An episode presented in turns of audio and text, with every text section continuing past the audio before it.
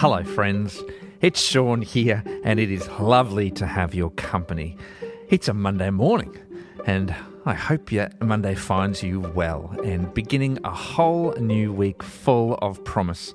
Whether you're still going with your school term, whether you are still going to work, whether you are still filling your life with retirement bliss, or wherever you are in between, it is lovely to have your company. Today, we are getting pretty close to the halfway mark through the book of Revelation, and we will continue for the next couple of weeks. And today, we have got a very short chapter, but what may be short in length is not short in power, impact, and, well, revelationness. So, buckle up, my friends. Let us read together Revelation chapter 15.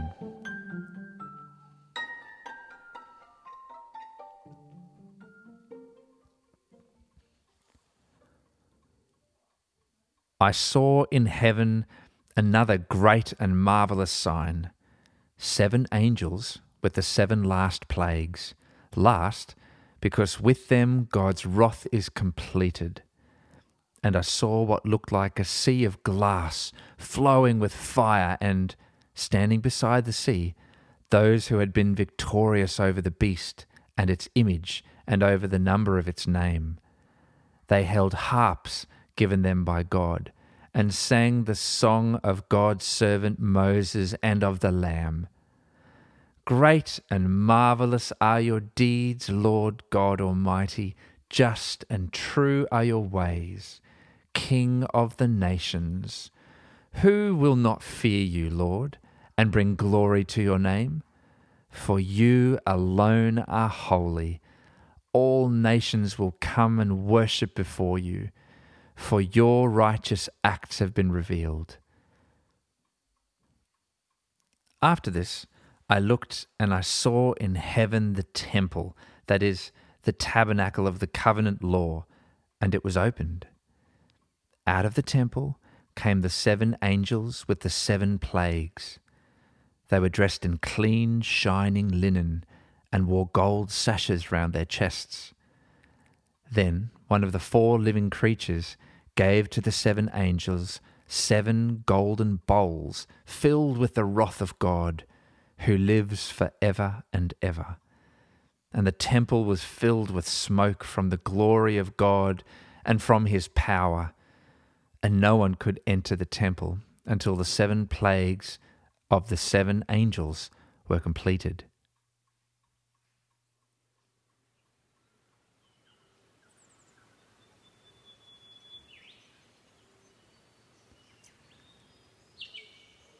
Jesus, we read this and we are struck by this incredible image of these masses singing these glorious songs to you.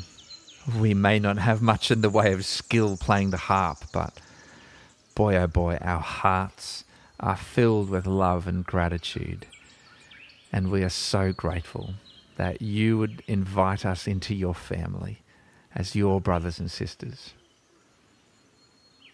Thank you, Jesus, for everything you've won for us so that we can come into your presence together with our Father and your Spirit and we can be one with you. Please remind us of that today as we tackle whatever the day holds for us. And we just lift up our days and our lives from now until the moment we meet you face to face and we place them in your powerful, loving embrace. And we pray all this in your name, Jesus. Amen.